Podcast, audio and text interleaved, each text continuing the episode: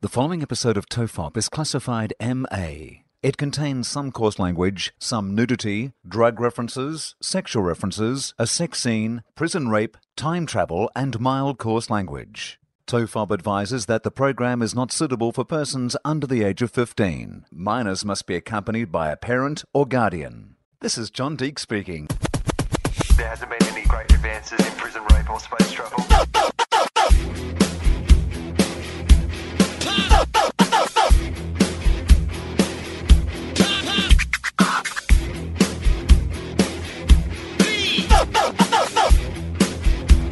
the Father, the Son, and the Holy Toast.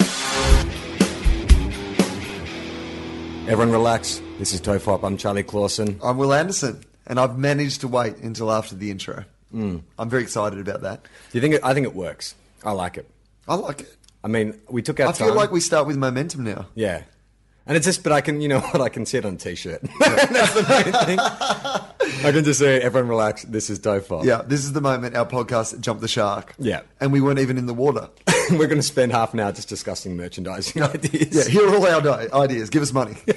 we haven't come up with any of them yet, but we think we have a catchphrase. Yeah. So we'll just force that down your throat for a while until you accept it as a catchphrase That, as well. that must be the uh, rationale behind the WWE, though. Like the catchphrases is like t-shirts. of course. T shirt sales. Yeah. Yeah, okay. So what? Because yeah. catchphrases didn't exist in wrestling like in the 80s, did it? It was more like a 90s Steve Austin, sort of late 90s thing, Yeah, wasn't it? and The Rock and people like that. Yeah. And then you're like, oh my God, he's saying what's on my t shirt. this is so exciting. Uh, so I wanted to tell you about this show the other I did the other night because I think that you would uh, enjoy the idea of it. It's called the Set List, and the idea of it is that um, so comedians, yeah, I guess people know this, right? That comedians, some of them will have a set list. Like I don't do, I, I'm not a set list person myself. My show's Like a kind of- band set list. yeah. Okay. Very much so. Like so it might be six or seven phrases or words that kind of, you know, that's your set for the night. Yeah. I don't work like that. I write a whole show kind of as a whole piece and it, the bits make sense where they're meant to make sense. But Sure. but you know, my set list would basically be your show's hilarious. Do that one.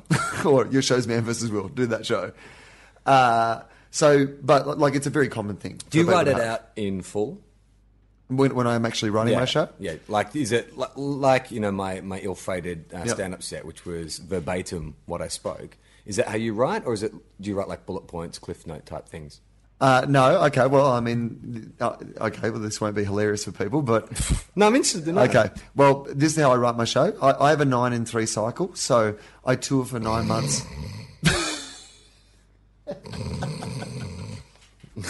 Sorry, that was a cheap joke. You've gone in pretty early. I haven't even wound up. That could have been going somewhere. It's not, but it could have been. So I tour it for nine months. Last year we did 176 shows on the tour, so it's, it's quite an extensive tour. And then I have three months where I prepare the next tour because Yeah. I try to do a show every year. And so in that three months, my first six weeks is uh, basically time off, but it's what I call active thinking. So I will like you know read a lot of books. I'll you know read a lot of newspapers. I'll have a lot of drunken conversations with my friends and try to work out what it is that I am thinking about. You know what issues Mm-hmm. that like are, are prevalent in my life that I might want to reflect in my stand up. And Are you taking notes? Is there any kind of like record keeping during this procedure? Oh, you know, it'll be it'll be really simple things like so. It might be something like, um, all your friends have kids. Like that might be a thing that I've just gone, oh, oh my god, because that's the thing that I did talk about. This that suddenly all my friends have kids, and and then I go, well, how do I feel about that?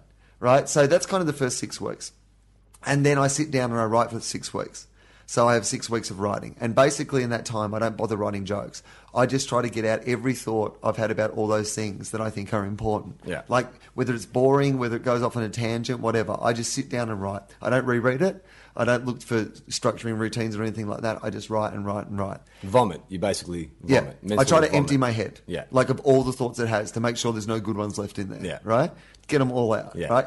I've ordered way too many thoughts from the factory. now all of them have to go. You're just shaking your head above the page, trying to get a little stubborn thought Yeah. out of your ear hole. It's like an etch a sketch. I just want my mind to be blank so I can fill it with only the stuff that I need. Yeah. Eventually, basically, I guess, is the idea. So last year when I was writing the Man vs. Will show, that ended up being about 50,000 words. Um, your average stand up show, it's probably somewhere about 8,500 words for like Okay. 60, 70 minute show, right? So there's heaps more there than I need, but maybe none of it's funny. It might, maybe m- some of it's me just writing the same things over and over. That happens quite a lot. Yeah, right. Because I'm not rereading. Yeah. So sometimes I'll just go, oh, right on this. Okay, this is coming really easy. And then I have a nagging suspicion that I wrote about that the day before. I wonder if there's another medium in which people report the, repeat the same thoughts over and over again. Oh yeah, oh yeah. I bring that shit everywhere I go. Is my point. Like this is just not a tofop thing. I don't want people to be sitting around going, "He only repeats himself on this podcast." No, even when I'm only writing for myself, I repeat myself. Even when I could just flick back and check, I don't. Even when recounting personal stories, you repeat yourself. So this year, um, that ended up being about seventy thousand words uh, eventually. So it was a lot, Yeah. a lot of ideas and a lot of thoughts. And then I start doing trial shows. So the last process of it is trial shows. Now with those trial shows, what I do is I just book a room and invite a bunch of people off my mailing list and stuff like that. And it's a free show, and people know what it is, you know. And I just take a tape recorder and I start talking. And I, I plan nothing. I don't reread any of those notes that I did. Hmm. But what I find happens is that when you're on stage, your brain goes to a place that you can't go to, you know, sitting in your pajamas surrounded by cats, you know, smoking joints in your man hutch watching Law and Order. You know, The like, performer in you comes out. yeah, but also just that adrenaline. And there's suddenly like, you know, you can like write a joke at home and go, ha, that's hilarious, isn't it, cats? And they're all like, yep, that's hilarious. And you're like, Maybe I excellent. should stop smoking all this weed. Yeah, the cats are, answering talking me. to me. You guys got any jokes? Why am I always the one coming up with the jokes? I'm paying for everything. But they're just like my posse. It's like entourage. Yeah. And I'm the one making all the money, and they're just living off me the high life. There's a fat one with a baseball cap on backwards, smoking a bong. Hanging out by the pool. Actually, if my cats, you know my cats. So Yes. th- there's Diego, Ziggy, and Tippy. Yeah. If they had to be, uh, so say I'm like uh, Vinny Chase Yeah. in Entourage, which of my cats would be the various people from Uh, I would say that. Uh, oh, that's a good question. I'd say that, ma- that that Tip would probably be. Tip would have to be. oh, would he be Johnny Drama or would he or, or or would he be Turtle? Because he kind of looks like Turtle. Yeah. But he has the personality of Johnny Drama. I agree. He's Yeah. high maintenance. Yeah, he's high maintenance. That, that cat cost me a lot of money. yeah, I think Ziggy would be E. Yeah. Because he's the most independent. Yeah. And seems to have his own thing going. He's on. got his own thing going on. And then I guess that would make Tip Turtle. Because Turtle is like the sort of one who, you know, everyone kind of likes. So Diego. That, Tur- oh, is sorry, Turtle. sorry, yeah, yeah, sorry. Diego, Diego is Turtle. Tip Okay. is, is drama, and Ziggy is uh, E. Yeah, that is true. Okay, you alright. reckon? Yeah, Yeah. that's my posse. That's Yeah. my entourage. my oh yeah! it's this crazy cat man walking down the street in his dressing gown with three cats in slow motion. Next year, my show, Catarage, at the Melbourne International Comedy Festival. Just me up the front and them in the background, vaguely. Um, so, uh, Catarage. when you're in front of people, um, basically, you know, your brain goes to a very different spot. So I just improvise. And, and what I find happens is that many of the things I've been writing about in my work come through because obviously that's all It's you've in been your thinking about for the subconscious. next weeks, the last six weeks. But they might come out on a completely different topic. So it, my thought might have been about um, flat screen TVs, but I start talking about relationships, and I realise that the the very issue I was talking about about our up, need to constantly upsize our TV and that- this nagging feeling that if we don't have the next iPad, then we're missing out on something that everyone has. I realise that that's like an attitude that might.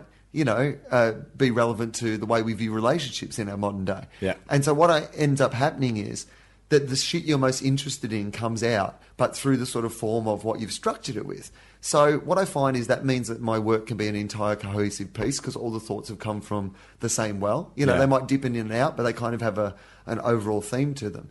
And so I just trial show and trial show, and I record it and I record it, and I keep the bits that I like, and I get rid of the bits that I don't like, and I never go back to those original notes. Like they're sitting there untouched and unread.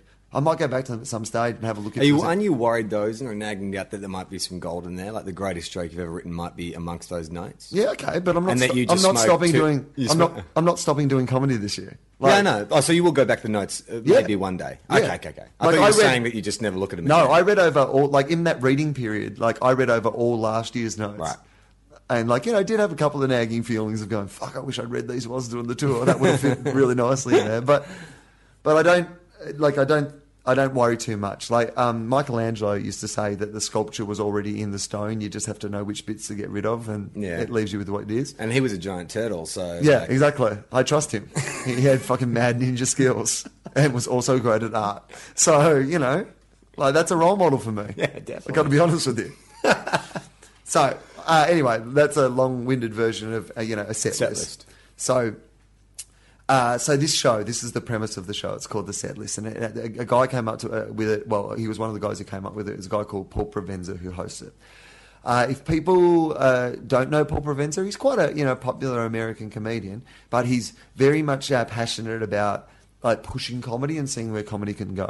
Wrote a great book um, called The Satiristas, which was about like sort of the history of political comedy, and uh, also he's the guy who made the documentary The Aristocrats. That Ah, yeah. Probably people have heard of that, Yeah, I've right? seen that. Where everyone d- does the aristocrat joke, and uh, he made that. As Did kind you of- say Aristocat? Aristocat. That's my version that I'm doing the year after Catarage. I'm doing the Aristocat where I get cats to tell their version. You got your manager Oh. just saying, "Will, well, we, you know, we love where your crew's going, but why is everything cat themed?" Charlie, I've just come up with our million dollar idea. All right, what is it? We film cats like meowing, but we subtitle it with, With- a version of the aristocrats joke, and we call them the aristocrats. that is a like because cat downloads on the internet are fucking massive. I don't know if that's a million dollar idea, but it's definitely a million download idea. A million download idea. I'll settle for that. Yeah, why don't we just film your cats? We'll just Yeah. poke them with sticks off camera, so they And then I'll write Yeah. bawdy Aristocat jokes Yeah, yeah. and we'll put them on YouTube. Yeah, definitely. The Aristocats. But isn't there a Disney film called The Aristocats? Is there? Yeah. Oh, I might get into some co- copyright issues, you and- mean? well, Disney are quite litigious from my understanding of things, especially if you're making cats say things like, "Oh, someone was sucking my balls," or whatever. Because the whole thing about the aristocrats is you've got to make it as dirty as possible. Yeah, right? exactly. Yeah. That's all right. Well, we'll, we'll, co- we'll spell it with a K. The Aristocats. All Oh, good. Uh, the Aristocats with a K and a Z. Ah, so it's like That- straight. Yeah, exactly. That's fine. Yeah. That- I'm no fancy big city lawyer, but I imagine that'll be fine. Yeah, I think World's so. worst lawyer. Just change a few letters in it. It'll be fine. What do you want to call your film? Oh, Avatar. Yeah, that should be fine. It's about giant dog people on a planet. Just make them red. World's worst copyright lawyer. so the I idea. don't mind saying Avatar.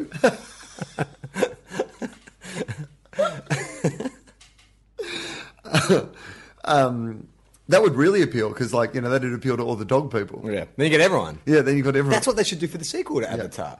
Go to Is a dog planet. Dog planet this time. Pluto.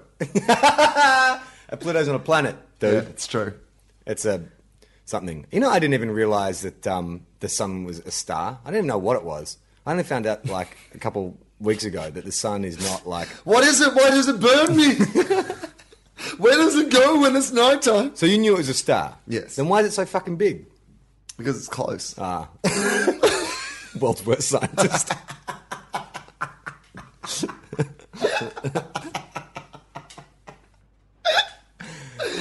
oh man. so set list. Yeah, the idea of this show is that um, you go on stage, but they have a set list for you. And it's a set list of these key words that you then have to weave a comedy routine out of. So like a freestyle battle where they just toss you a word and you're going to work it into your. Yeah, correct. And the idea of it is that the audience sees the words as you see them. Okay. So they give you one topic at a time. So you walk on stage, there's one up on the big screen behind you, and you have a, actually a tiny little screen in front of you because the idea of it is that you shouldn't acknowledge that they can see what the word is, that, like, you know, you don't do it as a self aware thing. Yeah. Like, you don't go, You "Oh, try this- and make it a seamless. you literally try, like you walk down on stage and that is your set list. You Yeah. try to commit to it and do it as an act, no matter how bizarre the suggestions are. And Yeah. obviously they're bizarre because that's the kind of premise of it. Yeah. Oh, It's fucking terrifying. of course. It felt like I literally felt like I've never taken crack, but it just felt like what it must be like to take crack because I was so fucking nervous beforehand. And then, like, the minute I got up there, I felt like I was going to die. Yeah. And then I just felt fucking awesome in a rush in a way that I'd never felt a rush before.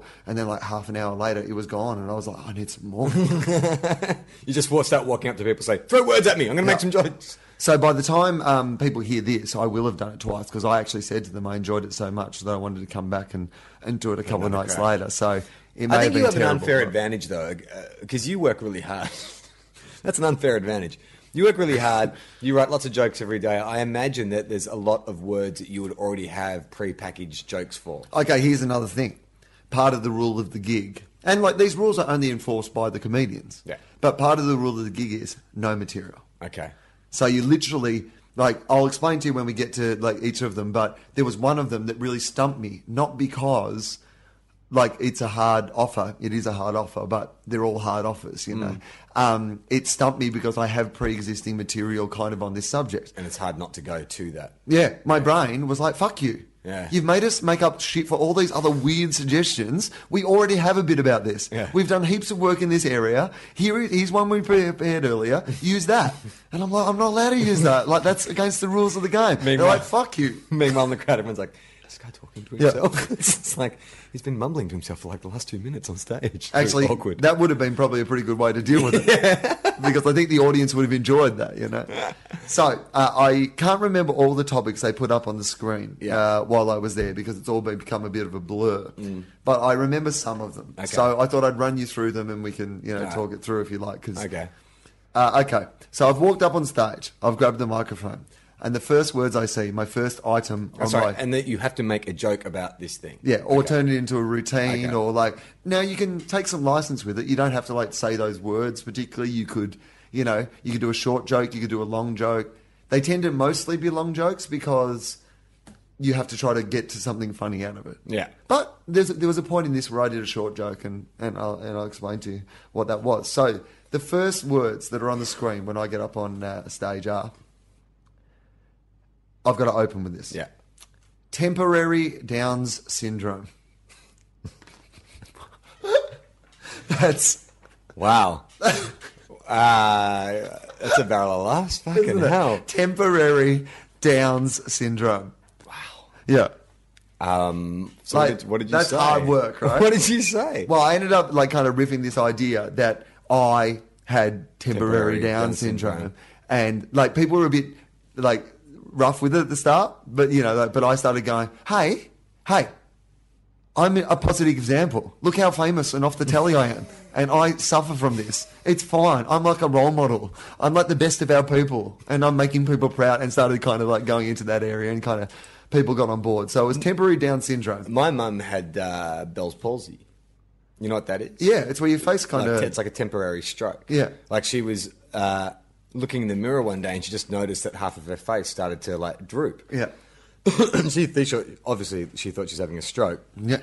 But it's the weirdest thing because, like, it's literally like half your face just stops working. And then I think the statistics on it are something like um, if you start showing improvement in the first two weeks, and there's like a 90% chance that you're going to recover fully. Yeah. But the longer it takes, if you're not showing any improvement, then it can be permanent. Luckily for mum, it didn't happen like that. But It's what Harvey Dent had in uh, Dark Knight, I believe.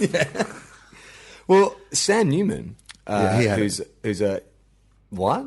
He well, had- he said he had it. Oh, did- well, here's the thing because Right. because what happens is your, half your face becomes paralyzed. Yeah. Sam Newman, who's a, uh, a panelist on a on a sports show uh, in Melbourne called The Footy Show, Yep. and kind of uh, notorious as being like a real misogynist kind of prick. Womanizer, and like a Womanizer. real still like drives a fancy. He's an older guy now, but He's drives like a fancy, seventies cowboy. Yeah, You know drives what I a mean? fancy sports car Yeah. and has a like you know likes blondes, likes Yeah. blondes, 25, and he's probably in his 60s now. Yeah. But he um, had a really bad facelift at one stage where his skin was all like tight and his face couldn't move. And he was saying, Oh, I've had uh, it's Bell's palsy. Yeah, it's Bell's palsy. Yeah, right. Which is not too far off doing something really stupid and saying, like, Oh, yeah, temporary Down syndrome. Yeah, that's what it was. that's Yeah. what it was, mate. Yeah, temporary Down. You never heard of that? Hey, do not make fun of my condition. Yeah, temporary Down syndrome. Uh, excuse me, can I take that park near the shops?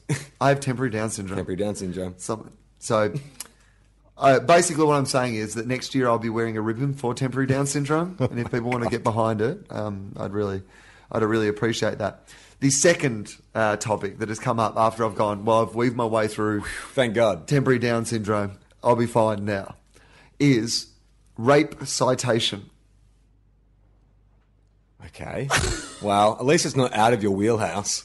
We have had lots of discussions involving at least half of it. I know, but I was like, what does this? What's a citation? Isn't a citation? Um, it's uh, when something gets publicly identified. A citation, Yeah. or yeah, that's uh, so rape citation. So, uh, are you receiving an award for being a rapist? Uh, Maybe in some cultures, like it's actually something that's not frowned upon. I because I, was like so freaked out by the fact that I had to go to rape second that I took it to the animal From kingdom. mental disabilities to rape. Yeah. they're wanting, they're fucking with you. They were too. The next time it's up, it's like Kim Kardashian, the Yeah. economy, Yeah, cats and dogs. Yeah. Are they different? Airplane food. How do you feel about it? Yeah. Wait a minute. this is a setup. Am I unpunked? Uh, so the next one, and by the way, you know, you mentioned having a stroke. uh, while you're on stage, if like if you really wanted to freak people out at the set list show, take your toaster and burn some toast in the front row because you know how that you're meant to Oh, like yeah, yeah, before you smell have a toast. stroke, you smell toast. Yeah. Let's Like, go hot dogs. that literally, if I was on stage last night and had smelt toast, I would have been convinced I was about to have a stroke. have and my that final pressure, words that would have pressure? been rape citation. it's his rosebud. Was it, so you had like the you had the temple pressure, like that's that kind of abject fear temple pressure. Yeah. Where if you concentrated hard enough, you could probably blow a blood vessel. Yeah. Definitely. Yeah. So um, I went to the animal kingdom because I just think as a comedy topic, rape in the animal kingdom is a bit more friendly than Yeah. than you know real life rape. Which Oh, is so not- you didn't go to like uh, the Catholic Church or primary schools? No. But maybe that's not really right for comedy. I didn't. Well, you know the thing is, I probably could have taken a more satirical route, but I literally was just in such blind panic that I was like, anything, anything, just I'm drowning, please. So I went to the animal kingdom and explored an idea about you know because everyone talks about the birds and the bees, but how that's normally probably going to be a rape situation because if a bird and a bee hook up, That's like- not consensual. like the bird is heaps bigger than the bird. Yeah. Like you know, so I riffed a whole bit about you know that off off that idea. There may have been a buzz pun. Did citation come into it at all? Well, then just ignored that. no, then because I thought I'd done this really funny like you know riff Yeah. and idea, which had gone for a couple of minutes, and the thing hadn't moved on, and it doesn't move on if they don't feel like you've Ah, right. not covered. And I realised I hadn't. Um, Included citation. yeah. So this is this is what I went with. There was a young fella in the front row at quite a dirty show at, at like 11 young? o'clock at night. 12, 13, Oh, 14. fuck, real young. Yeah. So I did this like thing where I just turned and was like, um, mate, I just want to take a moment to be serious here. Um, if you ever see anyone get raped, take some notes. I don't even get what that means. Well, because I imagine a citation was somebody like you know be, being able to like cite what had happened. So I was like, take some notes, That's just- remember some details. he was like twelve. I'm like, Will, He was twelve, Charlie. you told a 12 year old to take notes at a rape, not Yeah. call the police, raise your alarm, try and intervene. I mean, in, Take notes. in retrospect, they are better options, but they would have not meant that this topic was finished and I could move on. Yeah. And that was what was important to me. Yeah, you're going to corrupt the upbringing of a child in order so you can move on to another joke. I thought, okay, well, it can't get worse. I mean, it actually literally can't get worse than temporary Down syndrome and rape. So you've gone mental disability for the first one. Yeah. And then rape. And these are not areas that, like, despite what we joke about on this podcast, not areas that I really cover off, you know, in stand up um, too, too often. Uh, so the third one. So it's only when you're paired with me that rape and mental illness tends to come up. Yeah, I don't know why that is. Hmm, surprising. Uh, the third one is because is there any topic, Charlie, uh, that it, do you think could be more controversial on stage than mental illness or rape? Well, I used to joke with Scott Dooley when we used to work at Triple J together that he was saying that there's no comedian could go out and do five minutes on rape. Like, Yeah. that would be the, the toughest challenge in the world. I think worse than that would be. uh, I mean, would it be something like the Holocaust? Or uh, is, it an, is, is it like something that's borderline identifying a minority? Yeah, you you Abor- abortion? you're in a good area. Stillborns. Stillborn children. Stillborn children orgy. Stillborn children orgy rape. N- now we're just going through your Google search list. Uh, Jehovah's pedophile. Ah. So religion and pedophilia. pedophilia. Yeah, pe- but pedophilia seems to be quite.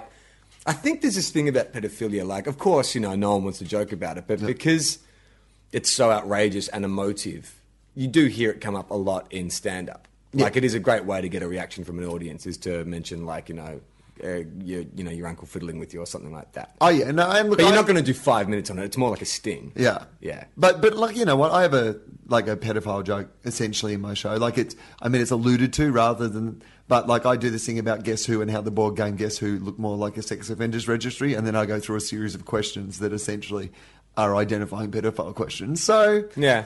But I mean, that's- that's not me like going ah pedophile, but it, it's in that area. Yeah, yeah, right? yeah. So I guess Jehovah's Witness pedophile. uh, yeah, no, it just says Jehovah's pedophile. That was Jehovah's pedophile. Yeah, Okay. But this was my joke, and this is the one time I was actually able to come up with a joke on the spot rather than try to blag my way through a routine.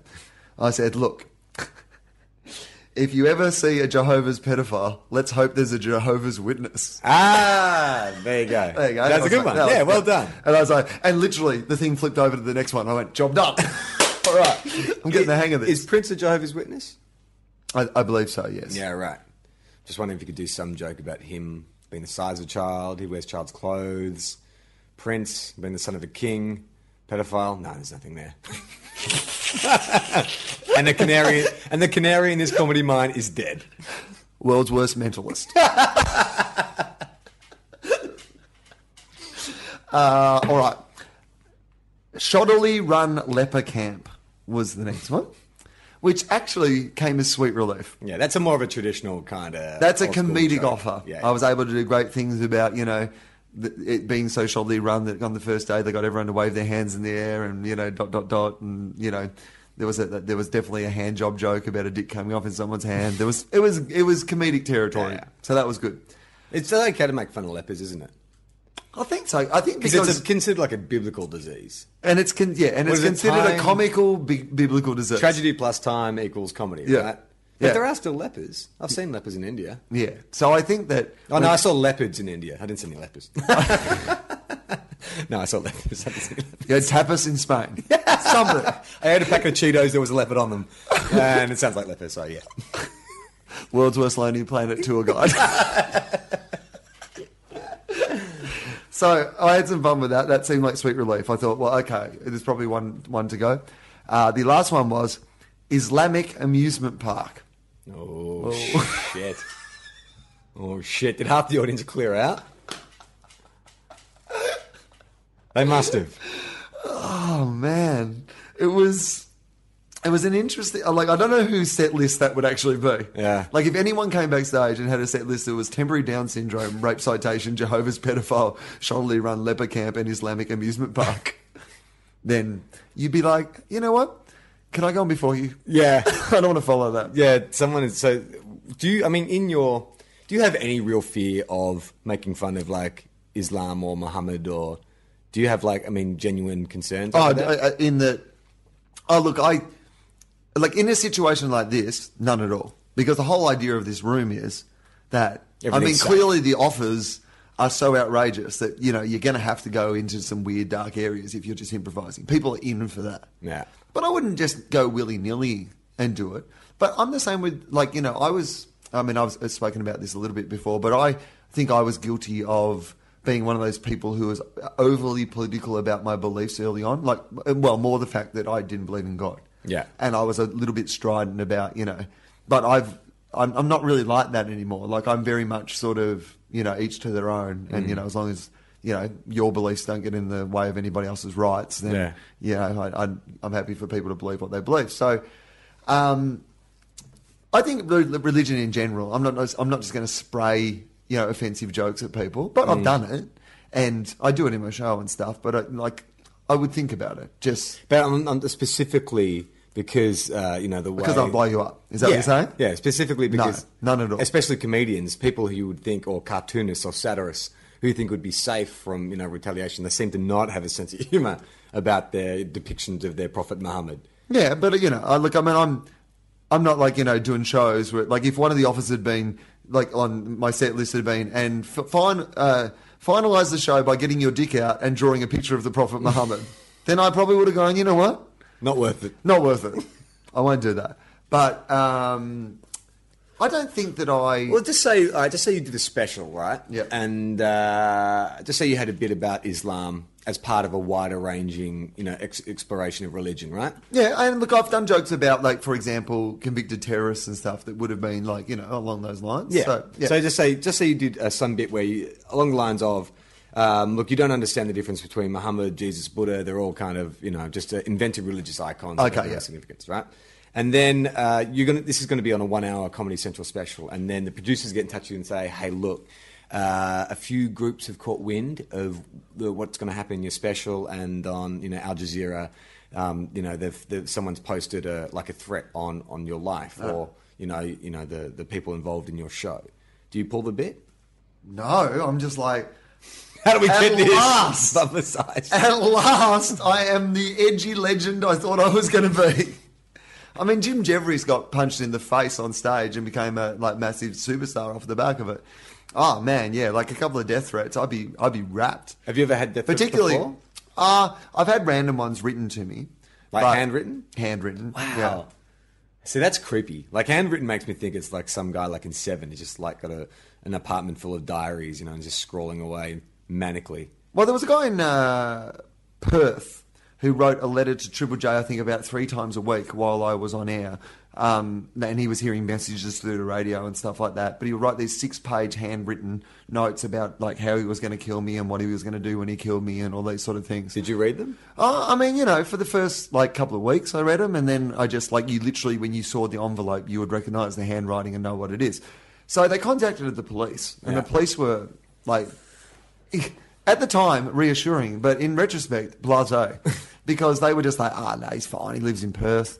You know, like you know, most of these people who write to you for these sort of things never act upon it. Like the fact that he writes all the time actually Is a good sign. Is a good sign. Blah blah blah. They said keep them all on file in case anything happens. Then Yeah. we'll have the evidence. As soon as he stops writing, that's when you get concerned Yeah. because it's like, oh shit, he's on his way. here. But when they said, you know, keep them all on file and in case something happens, we'll have evidence, I'm like, that still involves me having had something bad happen to me. Like, I'm glad that it'll be easy for you to solve the case, but how about preventing the bad thing happening that you have the evidence for? That's what I'm more It'd be in favour great of. if you're at your house one night and uh, late night you get a call from the police and they say, "Well, look, we've been examining the um, the letters again, and we think that the letters haven't been coming from Perth. They've been coming from within the house."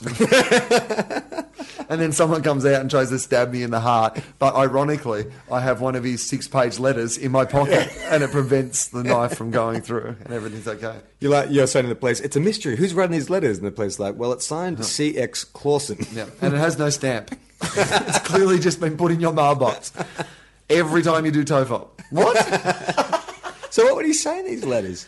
Uh, I mean, it was really like he was hearing things that I wasn't saying. Yeah, but So- like, but well, what was he going to do to you? Was he going to like kill you slowly or quickly? oh yeah, there was quite a, I think, a range of things. Like you know, and like it was always like Was it sexual at all? no, He just hated it. disappointingly. I want my threats to be perverted. Damn it. I mean, like if you're gonna cut off all my skin, at least fuck my skin afterwards or something. Don't just like cut it off. So what was it? Can you remember anything? Was he going to like cut your head off or? Uh, you know, the funny thing is that right now in my head, I was like going, ah, because I can't remember specifically, and I was going to speculate. But then for a minute, I was like, oh, is that fair to him if I speculate? I mean, come on, professional courtesy. I literally was. I was like, oh, I don't want to paraphrase him. Like, he had some really specific ideas, and I don't want to. Um, but I look, I literally can't remember. Um, but Where are the letters now? I mean, I don't know if they keep them. I don't know if they go into Oh, they, like so the- they'll go to the police. no, they're going to. They were just in a drawer at the ABC somewhere. Ah, right. Like it was. They're probably framed and on the wall now. Every new breakfast team that start, they're like, "You better do a good job, Yeah. Otherwise, 700 death threats. Yeah. That's what you guys got to aim for. You know, this station's never got as many uh, death threats in Adam and Will left. so is Adam like? Was he spared this guy's wrath? It was yeah, just yeah, you. no, he just hated me, yeah. Which, you know, wasn't What, uncommon. and what but- were you an agent of the, of the devil or something? I don't think there was much religious sort of thing. I think he thought I was like, it, it was kind of that sort of. I imagine he was like, you know, paranoid schizophrenic or something, and Yeah. he kept hearing hope me so. say racist things or sexist things, and like he had to like. He's gonna kind of kill you pledge because- the, yeah, but he was like some sort of warrior for all these causes that he thought I was sending secret messages against, sort of thing. Wow. So I think in his way, his anger or his whatever was quite righteous. That's Yeah. what I do remember. Yeah, yeah, I think yeah. which is also probably why it was so regular that he thought he was. He's like one of those guys who stands in the mall and you know just talks to you about Jesus. Yeah.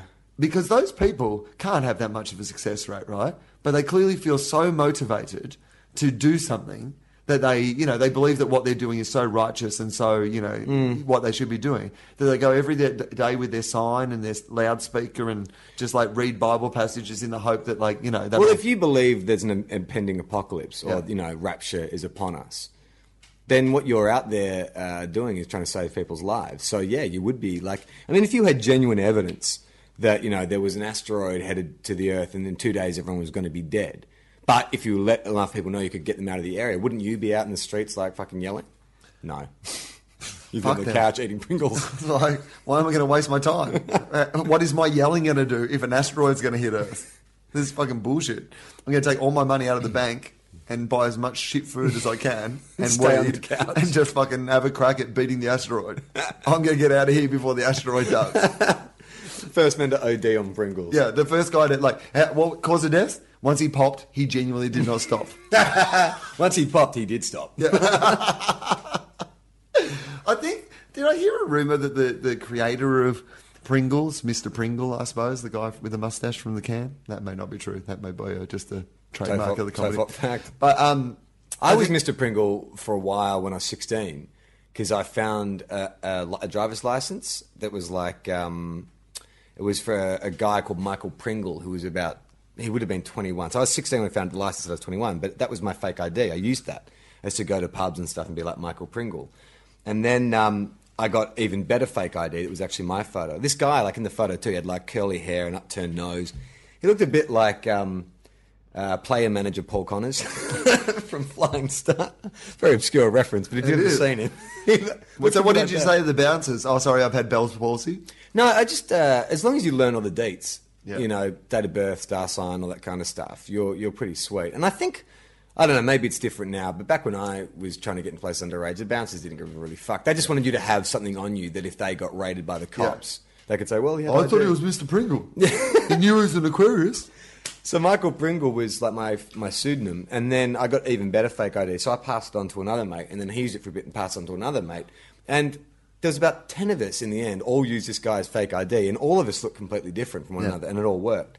So then, um, as a thank you, we bought like a whole like about five or six slabs, and we all put balaclavas on, and we took photos of us with the slabs, and then sent it to his address because obviously he had his license, and said, "Thank you for losing your license. You've enabled us to buy all this alcohol." Oh my god.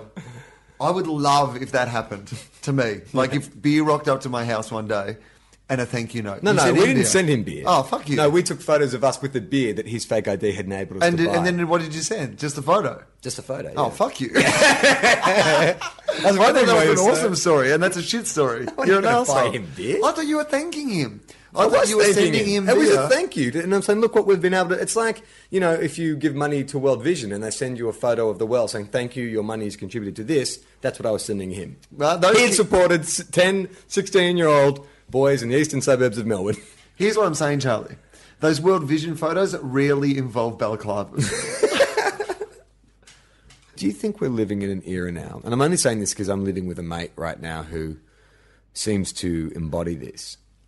But we don't have to grow up anymore. oh yeah, well, that's true. We don't. No, I like think- our, our dads were dads, right? Like, you know, they got jobs, they worked, they were grown ups.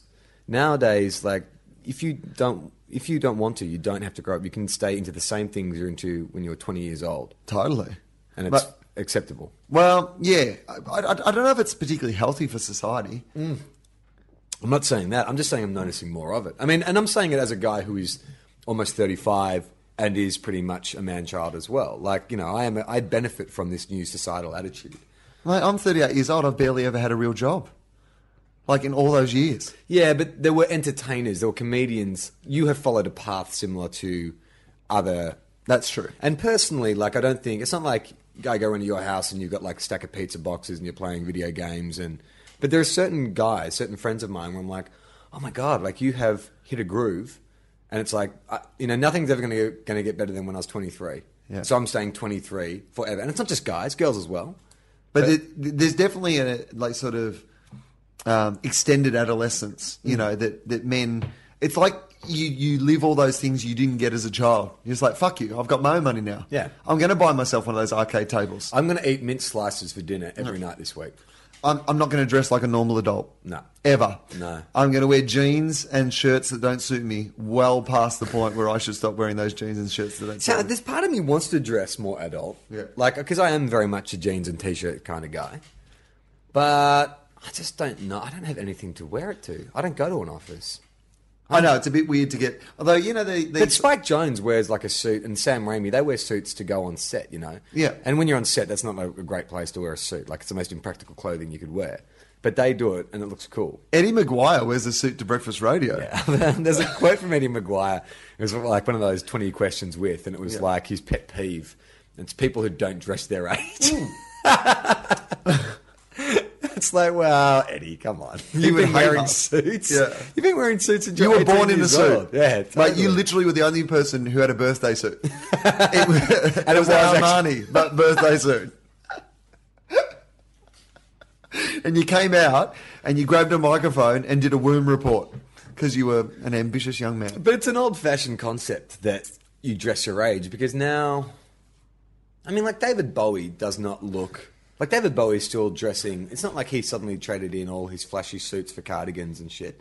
Like he still dresses like a young man. We also don't live in the Wall Street era anymore, where like you know the big titans of industry are like guys in suits, Yeah, you know, blah shoulder blah blah. pads and these braces. these days, our titans, our geniuses, are in black turtlenecks and Polo shirts. polo shirts, and they're like you know the, the people Nerds. and they're inventing video games, Yeah. and computer software and stuff like that. So I think that of course that's been reflected, but.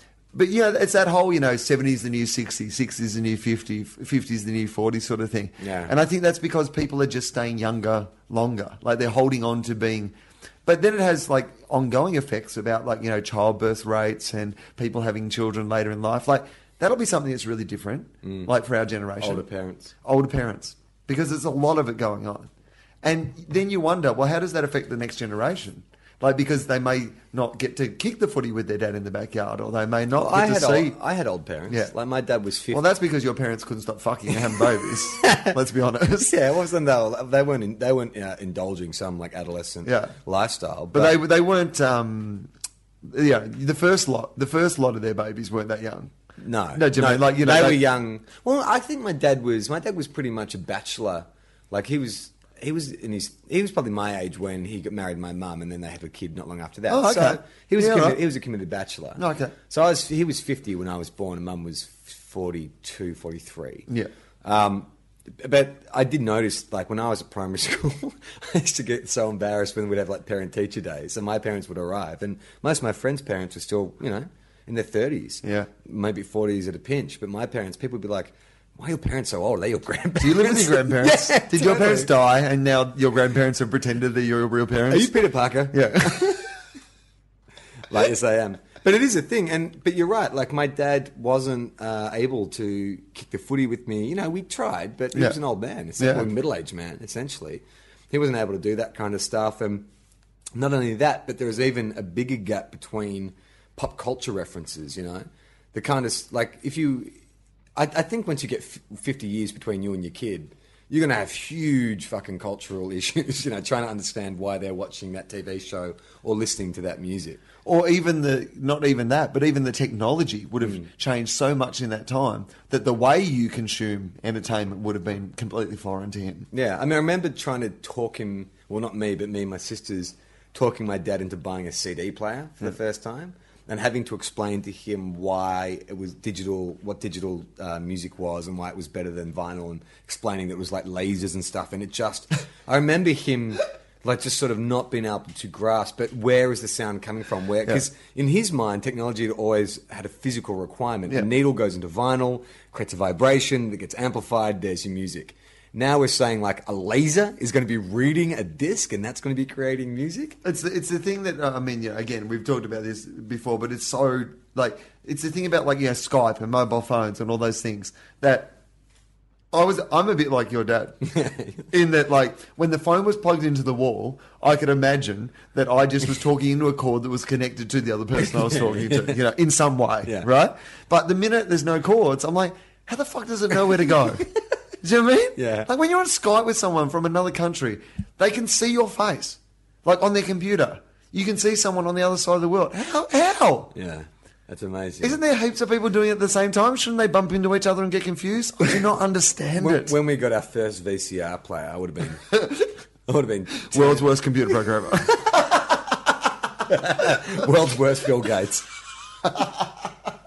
when we got our first VCR, um, I would have been. We, we were like the last people in the neighborhood to get one. We used to borrow. Like our friends would go away on holidays, and we got to borrow their VCR. So Yeah, like we'd right. have two weeks of where Yeah. we could watch like fucking Police Academy and stuff. Like we made the most of it. But uh, I remember we They've got our- made eight of these. They must be brilliant. we got this VCR, our own one, and um, we were showing Dad that you could watch a show and record another one on Oh, a yeah. different channel. And he was like, "This is witchcraft." and I'm not joking. That's the words he actually used. This is witchcraft. How could I be recording a program that I'm not seeing on my screen? But you can understand it now. Like if we give it like a modern equivalent, like it's it's it's ama- I think it's amazing that I want to record a show on my TV at home. So like there's no one at my home right now. The TV's all turned off. I go on my mobile phone. I punch in what I want to record. I press record. I come home two days later and it's fucking recorded. I know. That's amazing. Yeah. Although that technology is actually just a bloke from Foxtel breaking into your house. They've sold it as an amazing bit of technology as an app, but I believe that just Foxtel blokes are constantly on the streets waiting for calls. I'm saying to Gemma, like, did that program record? She's like, I don't know, but someone's been to my underwear drawer.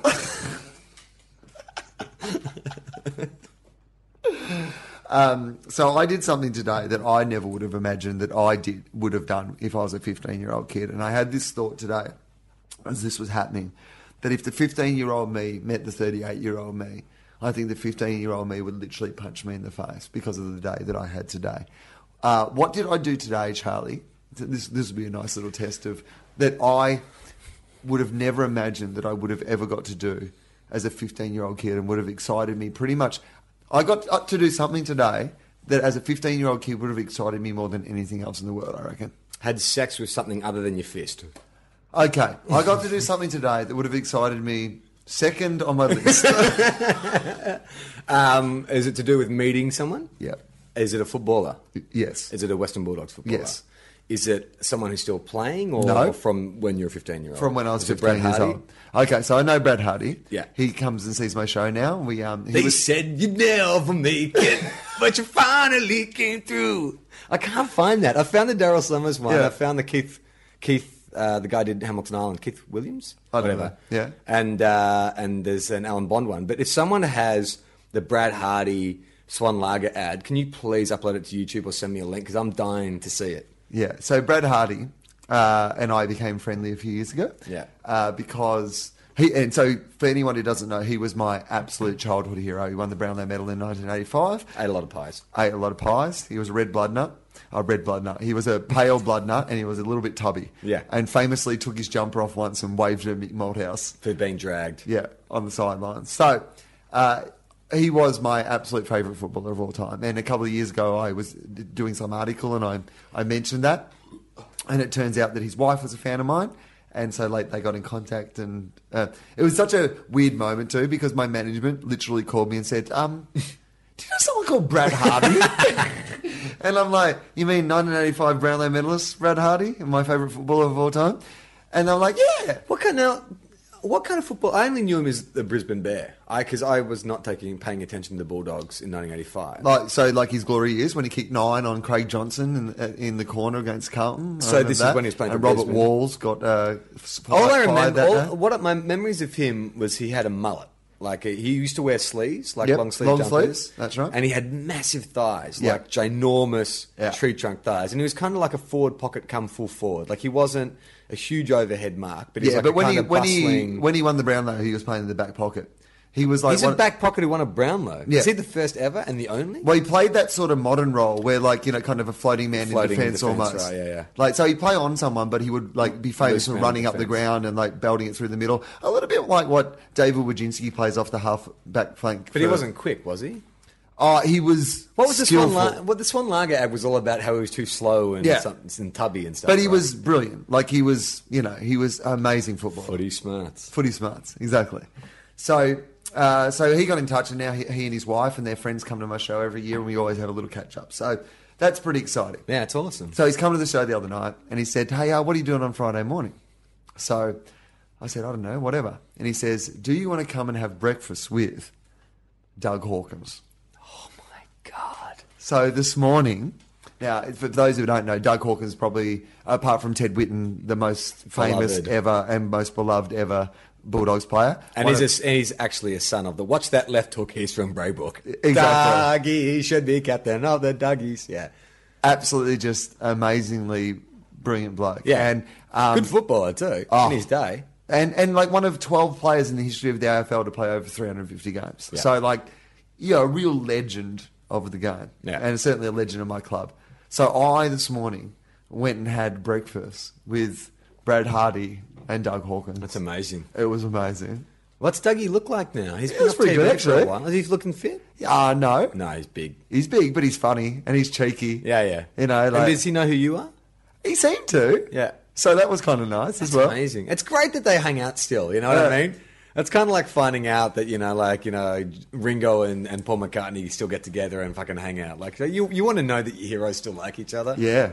It was unreal. It was so much fun. What did you, did you talk footy or did you try and Constantly. avoid And that? I didn't even have to bring, it, up. Ah, that's the best. We literally got there and they were talking about, you know, the, the particular woes of a certain club and like spouting off.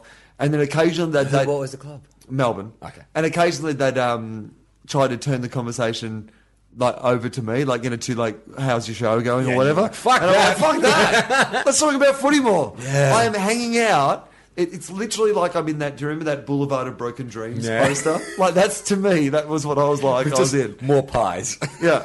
I felt like I was like in that Arnold Schwarzenegger, the last action hero, and I've gone into the movie and I'm hanging out with. That's amazing. was What, what do you think unreal. the fifteen-year-old would say if you if you told him that you're going to be sitting down having breakfast with Brad and, and Dougie? said, "How did you invent a time machine?" uh, I don't know. I, I literally don't know. It was one of those moments where I took a, I just took had to take a moment to go. This is pretty cool. I, I had a moment not quite that good, but um, my idol was Rob Harvey, who only you know retired about three years ago. But you know he's One of twelve people to play over 350 games in the AFL. 378, I think, was his final number. But he was a guy who uh, he- we only talk about players who played 350 games or plus in the history of AFL. But he was a guy who um, he, he was. I was particularly fond of Rob because when I was really into footy, when I was about ten or twelve, down at Moorabbin, um, they used to have uh, a, uh like a, a like a, a social night after a game. So it was a tradition that you know you'd play a game, then all the players would go up to the disco upstairs and they'd have like raffles and stuff. No, there was no condition. Oh, the good old Yeah, the days. good old days. There was no like strength and conditioning or recovery or anything. It's like let's hit the let's fucking hit the dance floor and Yeah. sink some piss.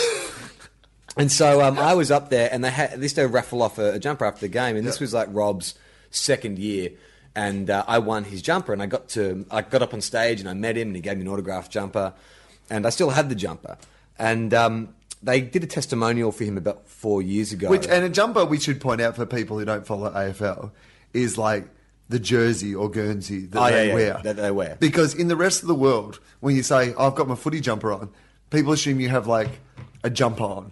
Like the sort of jumper Yeah, you yeah, would wear yeah. at Thanksgiving Yeah, or Christmas. like a turtleneck. Yeah, a turtleneck jumper. It's like they play in turtlenecks? But I mean, that's what the old footy jumpers were like. Like Yeah. this one is a long sleeve knit jumper. I mean, it, uh, Yeah. Mm. I I have worn it. I wear it during winter to keep myself warm. But um, he uh, when he You still wear it. yeah, I still got it. You got it when you were twelve.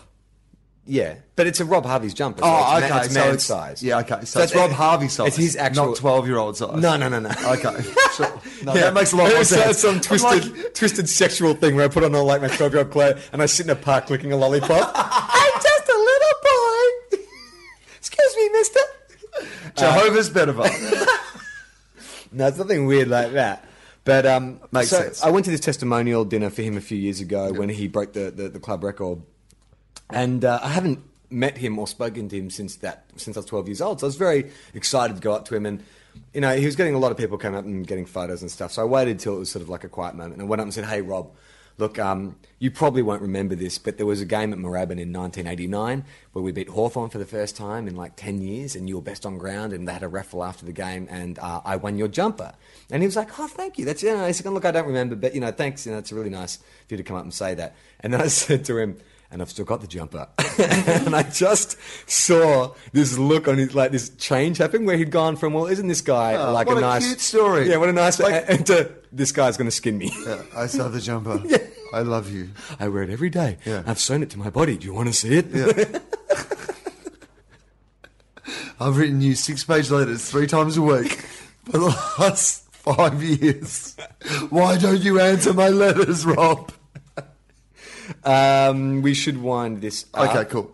It's seven twenty-five. Yeah. Oh shit! Yeah, I have to go. Yeah, yeah, do a okay. show. Um, so uh, a couple of things that I just want to quickly mention. Mm. I've been on a couple of my favorite podcasts uh, in the last month or so. Um, one's called "I Love Green Guide Letters," uh, which people from Melbourne will understand what the Green Guide Letters is, but it's a it's a funny podcast, and um, also the Little Dum Dum Club, uh, two great independent Australian podcasts. So um, there's episodes of them that I am on if you want to kind of search them out. You're not sprinkling the sprinkling the magic dust over those podcasts as well, are you? You're keeping the A game for us, and then dude hey here's what i my philosophy has always been that the rising tide lifts all boats that if everyone else like if the australian podcasting industry is successful and then we will all be successful we are one but we are many but from all the lands on earth we come we share a dream and we sing in one voice I am, you are, we are Australian.